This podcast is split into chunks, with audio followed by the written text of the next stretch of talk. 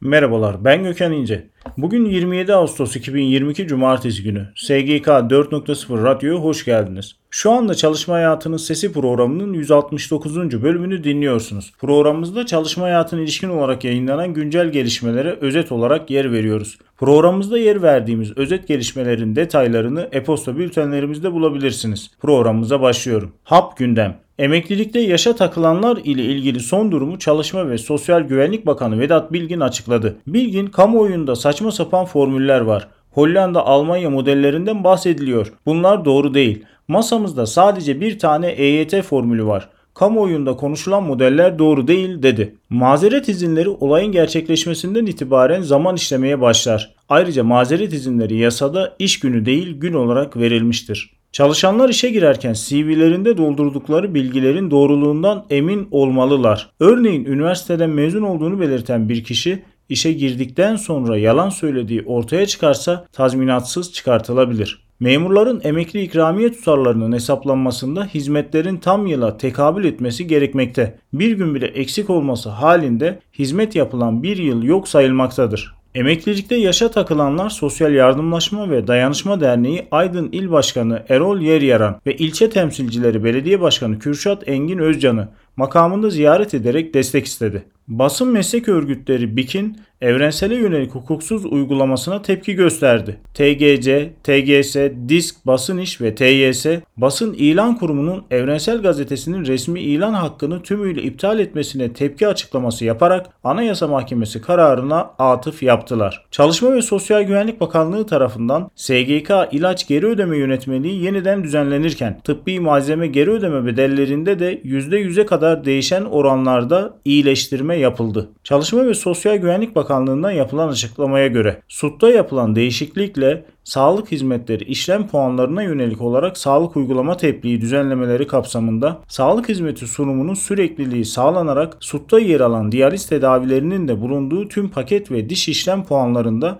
%40 oranında artış yapıldı. Türk Eczacılar Birliği Başkanı Arman Üney, eczanelerin büyük bir krizle karşı karşıya olduğunu belirterek yaşadıkları sorunları anlattı. Miting düzenleyeceklerini söyledi. SGK tarafından milyonlarca kişiye bazı durumlarda ödeme gerçekleştiriliyor. Temmuz ayıyla birlikte en düşük ve en yüksek ödeme tutarı değişti. Ödemeler yeni brüt ücret üzerinden hesaplandı. Asgari ücret zammına kadar 12.454 doğum parası ödenirken 1 Temmuz itibariyle birlikte taban ödeme 16.103 TL oldu. Bu doğrultuda en düşük doğum parası ödemesi 16.103 TL oldu. Öte yandan yapılan diğer destek tutarları da arttı.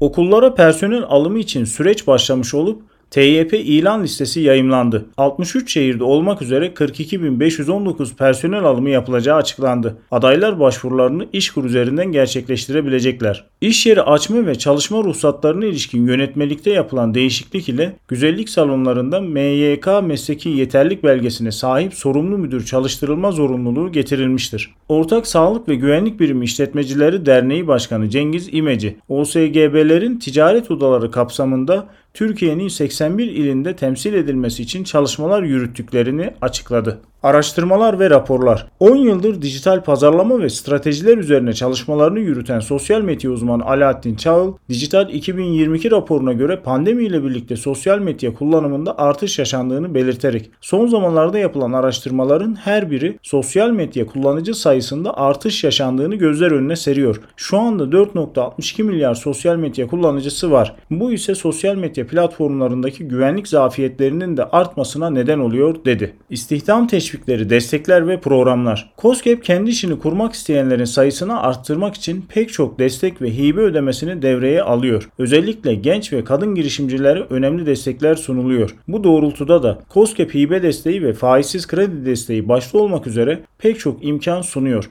Öte yandan ödemeler 5000 TL'den başlayıp sektöre göre 100 bin ile 300 bin TL'ye kadar çıkabiliyor. Yüksek teknoloji alanında verilen destek tutarı 300 bin TL oluyor. İstanbul Fuar Merkezi'nde düzenlenen İstanbul Fashion Connection Hazır Giyim ve Moda Fuarı Sanayi ve Teknoloji Bakanı Mustafa Varank'ın da katıldığı bir törenle açıldı. Burada bir konuşma yapan Bakan Varank, KOSGEB'in işletmelere kişi başına verdiği genç istihdam desteğinin 125 bin liraya çıkarıldığını söyledi. KOSGEB son 6 yılda projelerde kullanılmak üzere 57 bin genç girişimciye 1.5 milyar TL'lik finansman kaynağı sağladı. 30 yaş altı girişimciyi kapsayan destekler KOSGEB desteklerinin %36.41'ini oluşturdu. İşçi sorunları. Başta İstanbul olmak üzere 11 bölgede faaliyetini sürdüren Etis Lojistik'te sendikalaşan işçiler işten atıldı. Firma önünde yapılan açıklamada işçilerin iadesi ve sendika haklarının tanınması istendi. Hak işe bağlı öz taşıma işin örgütlendiği fabrika önünde yapılan açıklamaya Hizmet İş, Özçelik İş, Özpetrol İş de destek verdi.